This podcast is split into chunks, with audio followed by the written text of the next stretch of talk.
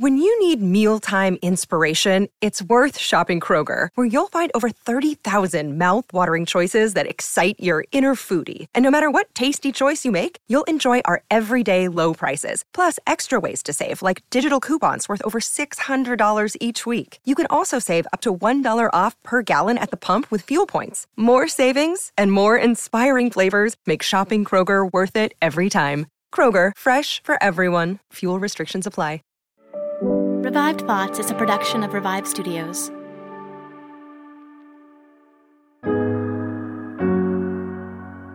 This is Troy and Joel, and you are listening to Revived Thoughts.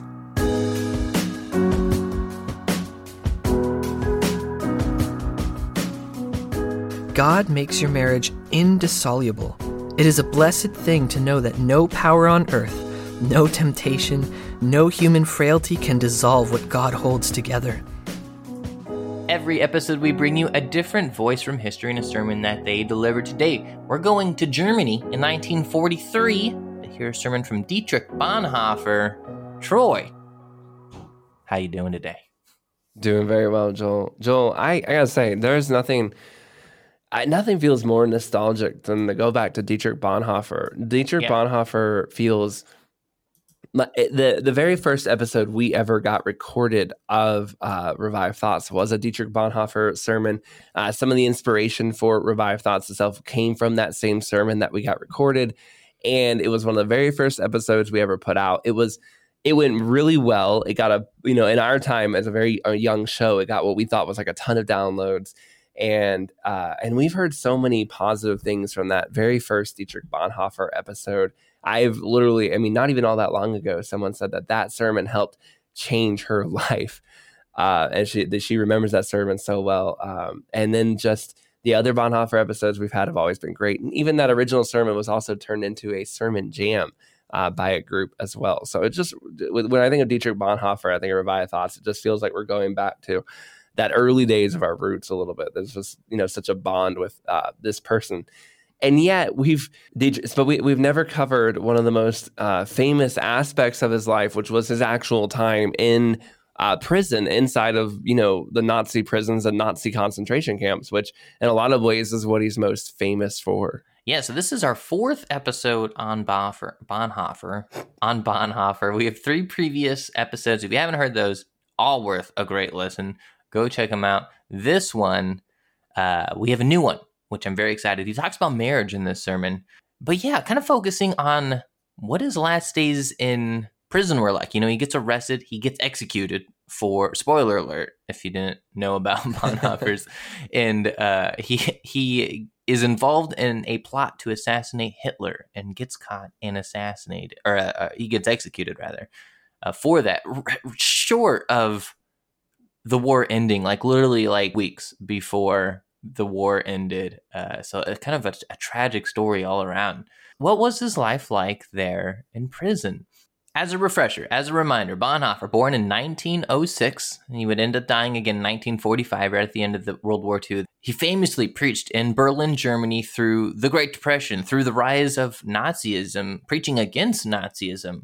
And although he had multiple opportunities to leave Germany, he kept coming back and back. He didn't want to abandon the church during such a dark hour there in Germany, and it would eventually end up getting him in trouble and arrested and executed for it. Dietrich Bonhoeffer is a wildly controversial figure too. People have disagreements over his involvement in the plot to assassinate Hitler and some of his theological disagreements as well. At the same time, his impact on the church was profound. He ran like secret Bible colleges and underground seminaries. He helped organize the underground church itself during that time. Uh, very early on, he showed bravery when he gave a speech directly after Hitler, basically saying, Germany, you can't follow Hitler. He's a bad guy. And he also gave up a position at a prestigious university and he was one of the only man to do so. And later on, his brother in law would join him. But they were the only two because the university now required them to teach uh, the tenets of Nazism to keep the position. And he was the only one who said, then I'm not going to keep this position at this academic institution. And today's sermon we're going to listen to is one that he actually wrote while he was in prison. And so I thought it made sense for this episode to talk about that time of his time in prison. In April of 1943, he was at home and he called his sister and his brother in law's house, the same man from before, But instead of hearing the voice of his family members, he heard an unfamiliar man answer the phone. Hey, you know, who is this? And he quickly hung up and realized that they had been taken. He knew that he would very obviously be next on the list of people to be taken. He called his sister and told her, you know, hey, they're to get me next. They already got our sister, you know, this is coming for us. He then went to his father's house, had one last dinner with him. And that evening, after, you know, having dinner with his father, he went downstairs to read his Bible, and his father came to him and told him, They're here. Two men have, you know, come to get you. He took his Bible with him, a copy of Plutarch that he was reading, and minutes later he was handcuffed and put into a black Mercedes to be driven off. Up until this point, Bonhoeffer, uh, you know, had a lot of freedom. He he had m- multiple chances to leave Germany. You know, he was advised to leave Germany, but he came back every time uh, to minister to the people there. And now he's put into a cold cell with a wooden bed and a tiny blanket. And that's that's that's what you get. Not even the guards were allowed to speak to him. He was put into this kind of a, a, solitary confinement area for 12 days, and at nights he could hear the sobs and the cries of his fellow prisoners that were around him. And he had no idea at the time what charges that they had arrested him on. He, he again, the, his involvement with this plot is controversial. Uh, not everyone agrees with it. According to him, he had no idea why he was arrested at the time. Every day he got a piece of old bread that was shoved through the crack of the door, and that was all the food for the whole day. He got one piece of old bread. After 12 days, he was finally allowed out of that solitary confinement. And what he does next, I think, is really telling of his character. When he gets put in his normal cell, he starts to write letters praying for his fellow prisoners that he would mail to the, his fellow prisoners. You know, he's, he's been listening to the sobs of these other people in these other cells and he he has to do it a little bit roundabout way because he can't just give them you know mail have the guards walk it over to them. He actually would mail these letters back home to his parents and have his parents then remail them out to uh, his fellow inmates because you could receive mail you know from from the outside that way. And so um, he would write these letters praying for them and encouraging them which i think is is really neat you know that's your takeaway from solitary confinement is hey let, let me try to encourage the the people around me here that was exactly what I I noticed too. I, I, don't know that that would be my instant reaction to 12 days in solitary with you know old bread and nothing but crying and screaming in the distance. He was in prison. He was also trying to comfort his friends and family, and so it's a little bit hard to know exactly what he went through in prison because um, he couldn't really share it directly because he's trying to make the people back home feel good. So he's like, "Hey, I'm I'm enjoying time in prison. It's fine. I get to write. I get to read. I get to study. It's it's not so bad." But of course, in reality, he was having a hard time and he was known to have been struggled off and on with depression. He was constantly being interrogated by the guards and he was only allowed 30 minutes of outside time each day. But Bonhoeffer couldn't really say how bad things were to his family uh, because it's not just him. His brother in law, his brother, and his sister are also in prison. And so he's not trying to add more to his parents' plates. I mean, his his mom and dad are basically like, we lost one son in the Great War, and now it looks like we're going to lose all our sons in the second, you know, all of our family in the second one. Um, and so he's trying to make them feel better. He can't really tell people just how how bad it has been. But despite all that, he did write books. He did write poems, prayers, uh, plays, songs, everything else. I, I, there's not enough room for it in this episode, but there was a poem he wrote called "Who Am I?" It's really, really good that he wrote during his time. I, I recommend go give it a read if you if you have time. You like poetry, uh, but much like John Bunyan, um, who we've also done episodes on, uh, he did everything he could to use that time to better the church and himself, and to write and get his ideas on paper. After all, if every day will could be your last, then you want to pour out all you have before it's over. On the other side, though, uh, Bonhoeffer did have, I'd say, more privileges than the average person did, and that's because of his family. His his father was a relatively famous guy, and he, his father's family. One of his father's brothers was actually a, a, general in the Nazi army, and his other brother was uh, a, also a prominent figure that were influential to the Nazi rise. So kind of, kind of these political figures that were important people, people that you wanted uh, on your side. Of course, Bonhoeffer, uh, you know, preaching against Nazism, kind of at odds with them. But once the guards found out his connections with these more powerful people, they did let up on him a little bit, it seems like. And it also th- speaks to Bonhoeffer's character that, you know, if, if he wanted to, he probably could have pulled some strings to get out of prison. Uh, you know, if he were to sympathize with his father, but he didn't. He held to his convictions. He held to his principles uh, and ended up staying there in prison. But like I said, the, guards let up on a little bit. You know, there's reports of uh, him getting him getting extra snacks. Uh, you know, him being able to eat with the guards sometimes. Whenever uh, important leaders would come by, they would always touch base with him and visit with him.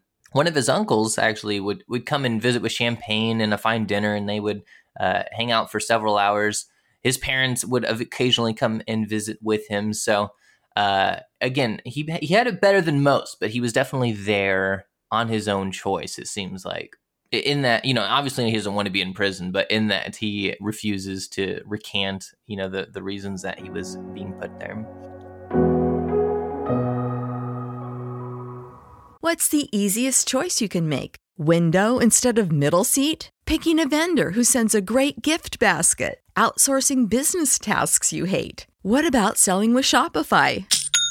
Whether you're selling a little or a lot, Shopify helps you do your thing, however you cha-ching. Shopify is the global commerce platform that helps you sell at every stage of your business. From the launch your online shop stage to the first real life store stage, all the way to the did we just hit a million orders stage. Shopify's there to help you grow. Whether you're selling scented soap or offering outdoor outfits, Shopify helps you sell. Wherever and whatever you're selling, Shopify's got you covered. Sign up for a $1 per month trial period at shopify.com slash try. Go to shopify.com slash try now to grow your business, no matter what stage you're in. Shopify.com slash try.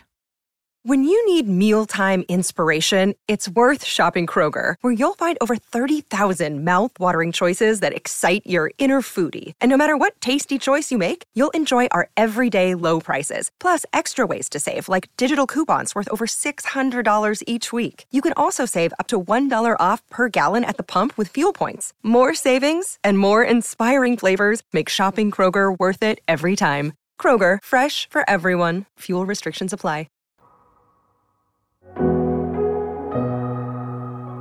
Now, eventually, that nicer time in prison does come to an end when he gets transferred to Flossenburg uh, concentration camp. Obviously, all concentration camps are bad.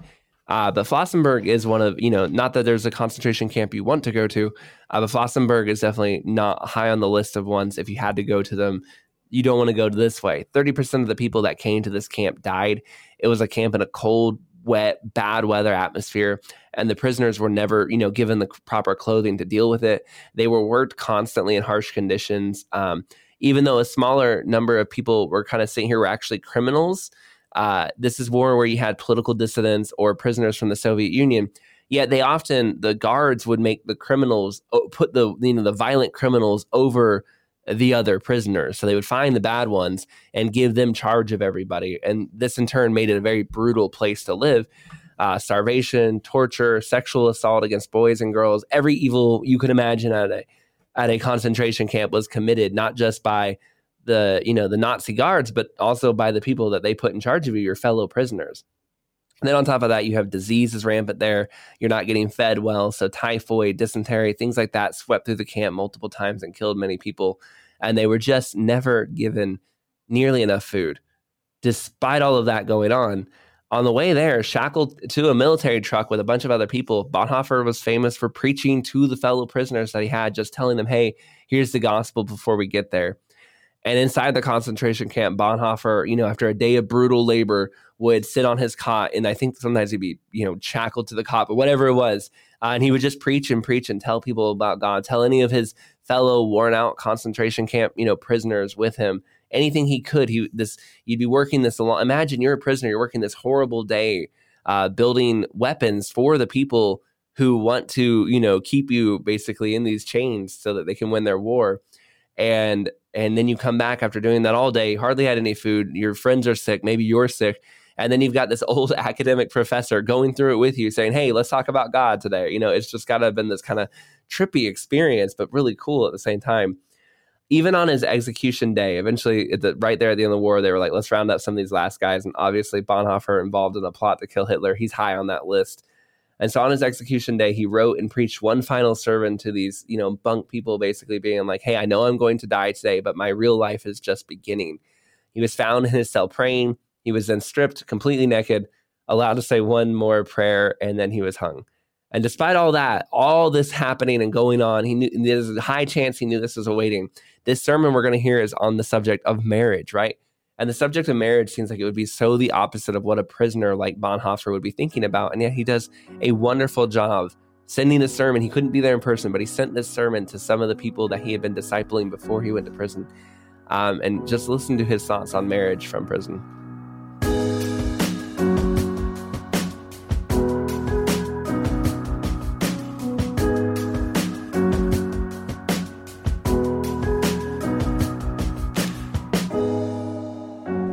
Is right and proper for a bride and bridegroom to welcome and celebrate their wedding day with a unique sense of triumph.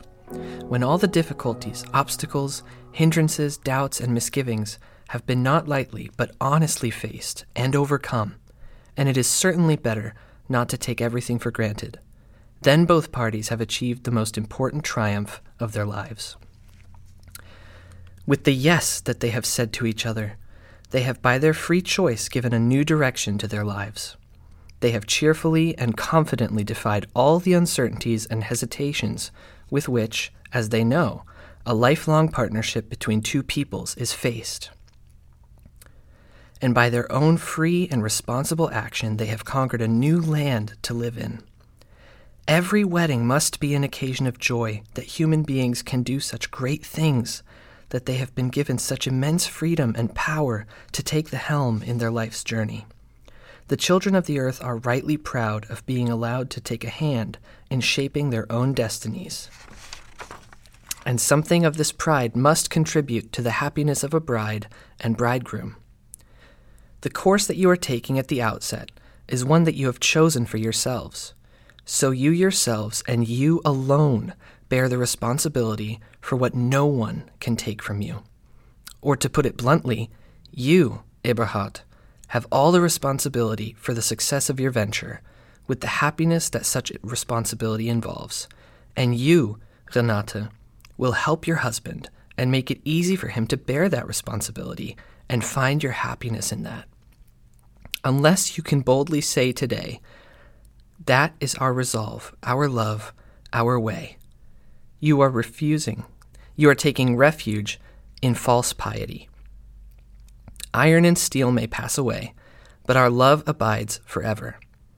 That desire for earthly bliss, which you want to find in one another, and in which to quote the medieval song, one is the comfort of the other, both in body and in soul. That desire is justified before God and man.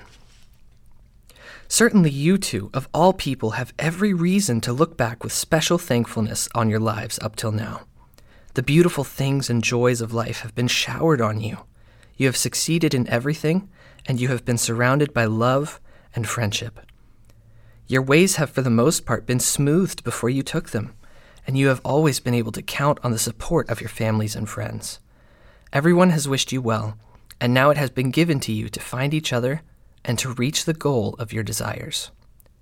You yourselves know that no one can create and assume such a life from his own strength, but that what is given to one is withheld from another. And that is what we call God's guidance.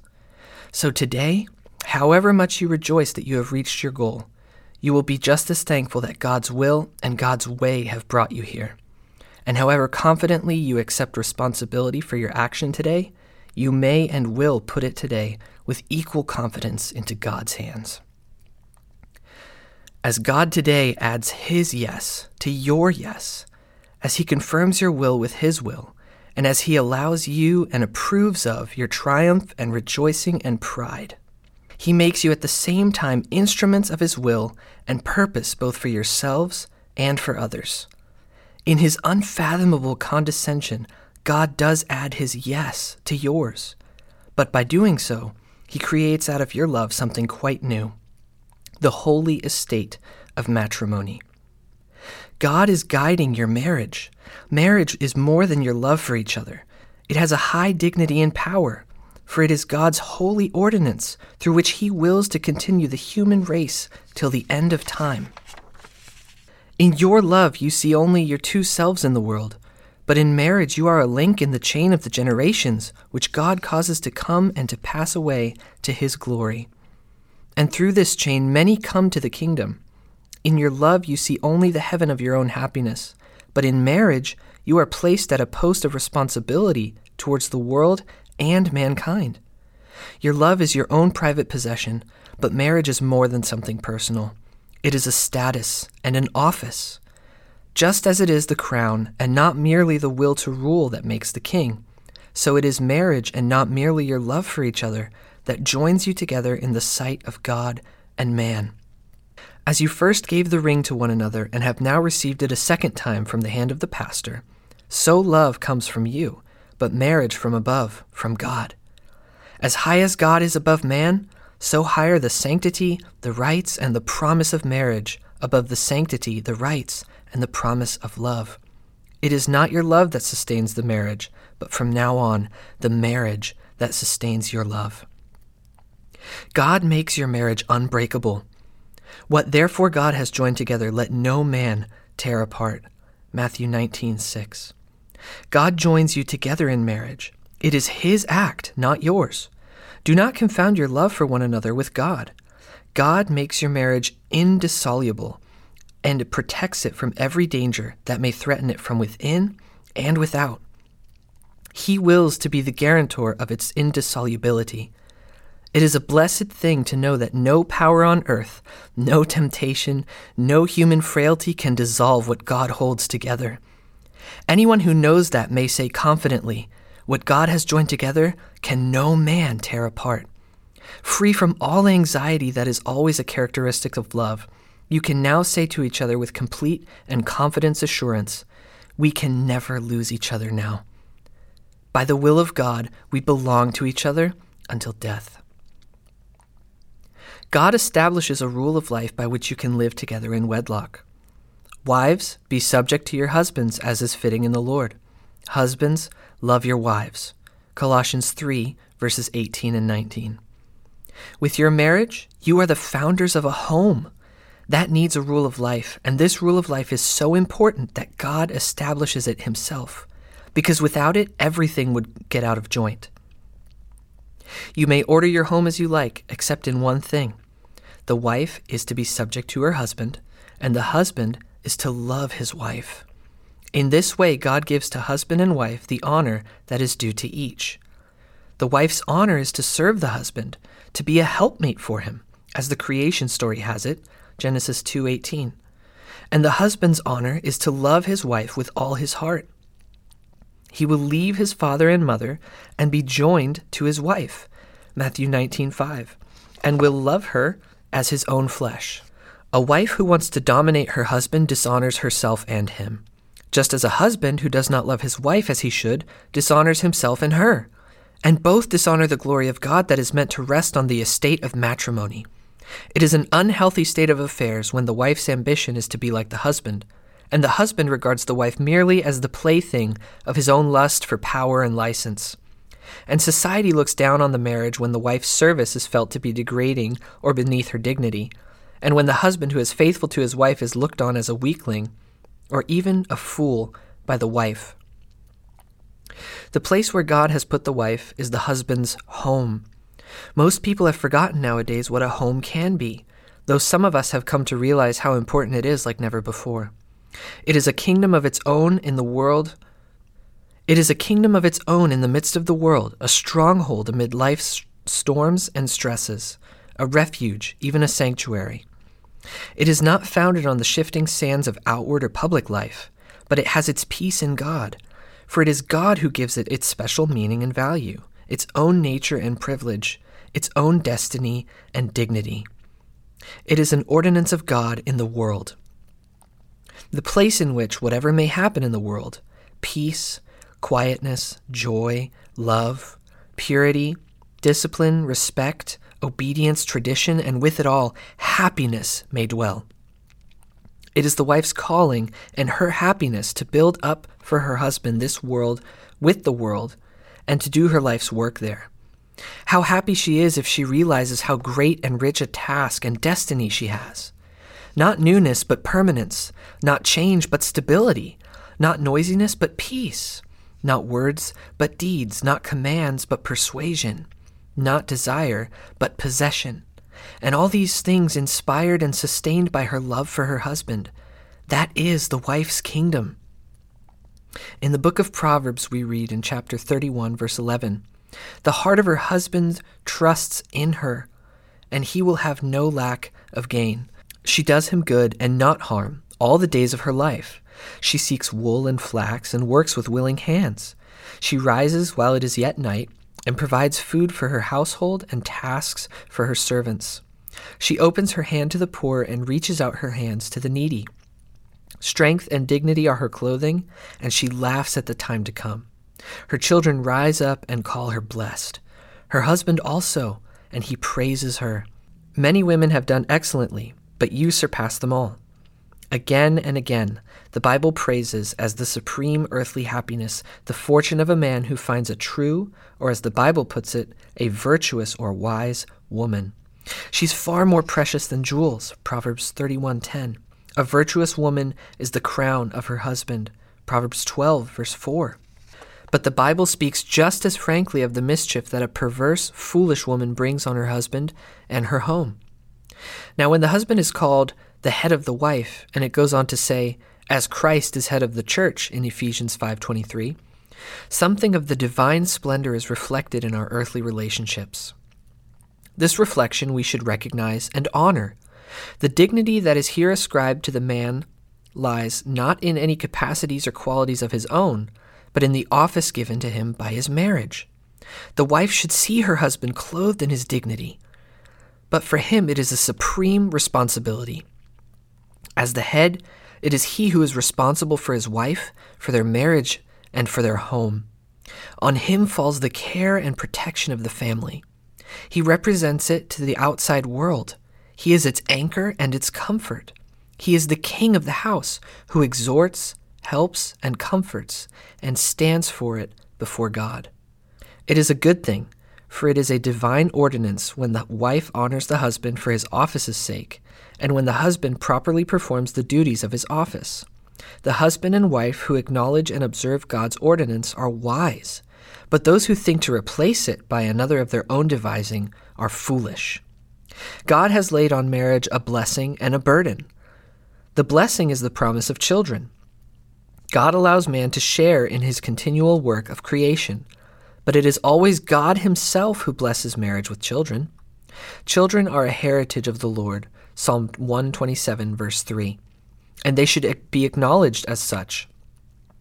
It is from God that parents receive their children, and it is to God that they should lead them.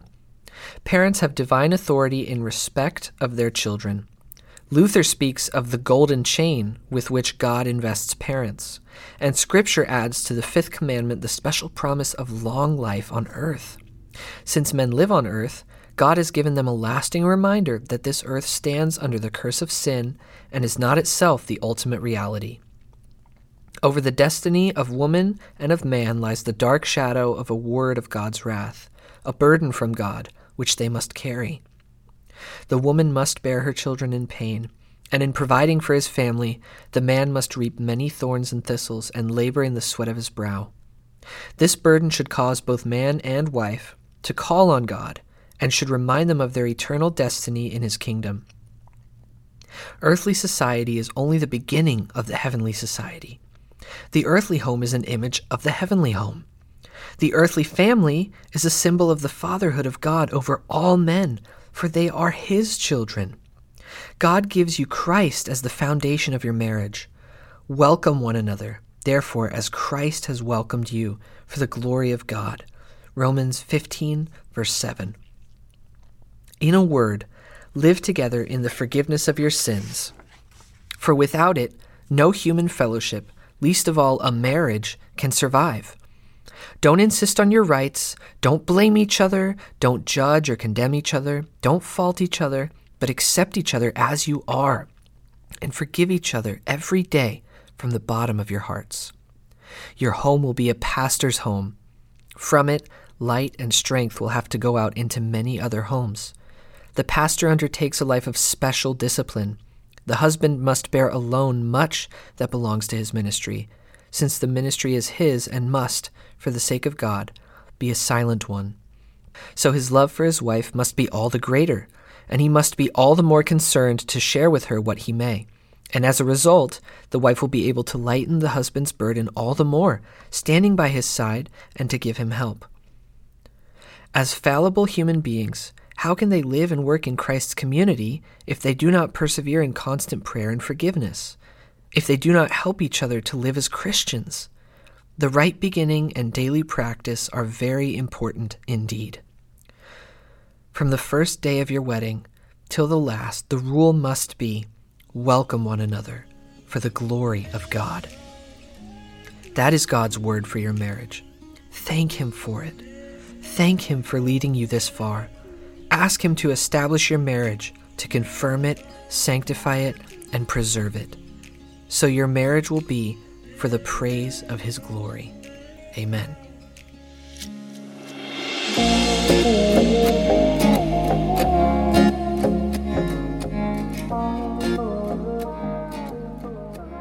listen to this sermon. He even says in the middle of it, you have all these things, especially to be grateful for. They're in the middle of a horrible war. You know, they've seen some horrible atrocities. They've all certainly seen people and their lives taken to prison or killed. Dietrich Bonhoeffer is writing the sermon himself from prison.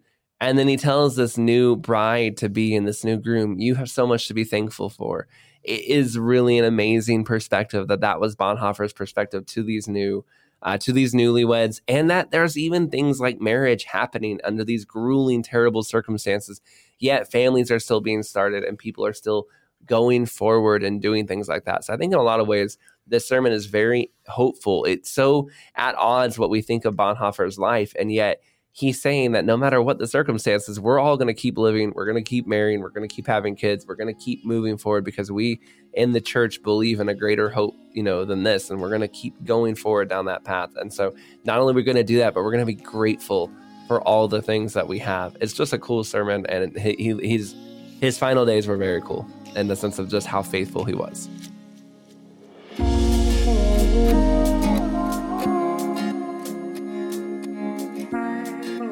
Thank you for listening to today's episode of Revived Thoughts. Today's sermon was narrated by Michael Mole. Big thanks to Michael Mole for uh, narrating this one. And this is his first time doing a Bonhoeffer. Yeah, it was his first one. He actually said he had read this marriage sermon before, of all things, and he was like, "I'm aware of this one. I know it." So it was really cool that this was the one that we got to him, and very cool. He was already kind of aware of it. So, if you listened to this episode, you enjoyed learning about Bonhoeffer's life, enjoyed listening to this sermon on marriage. Hey, send it to somebody. Tell someone about Revived Thoughts. Tell someone about the things you are learning here, the exciting things that are going on in church history. Tell people, hey, do you want to know a podcast where you can hear about World War II Nazi rises and those who fought back? You can hear about Puritans. You can hear about the church fathers. And you can hear about Ethiopia too. Come check out Revived Thoughts and let other people know what we're doing here. Uh, we're always getting new listeners, but we always also appreciate people sharing that word of mouth and letting others know what we are trying to do here at Revived Studios. This is Troy and Joel, and this is Revived Thoughts.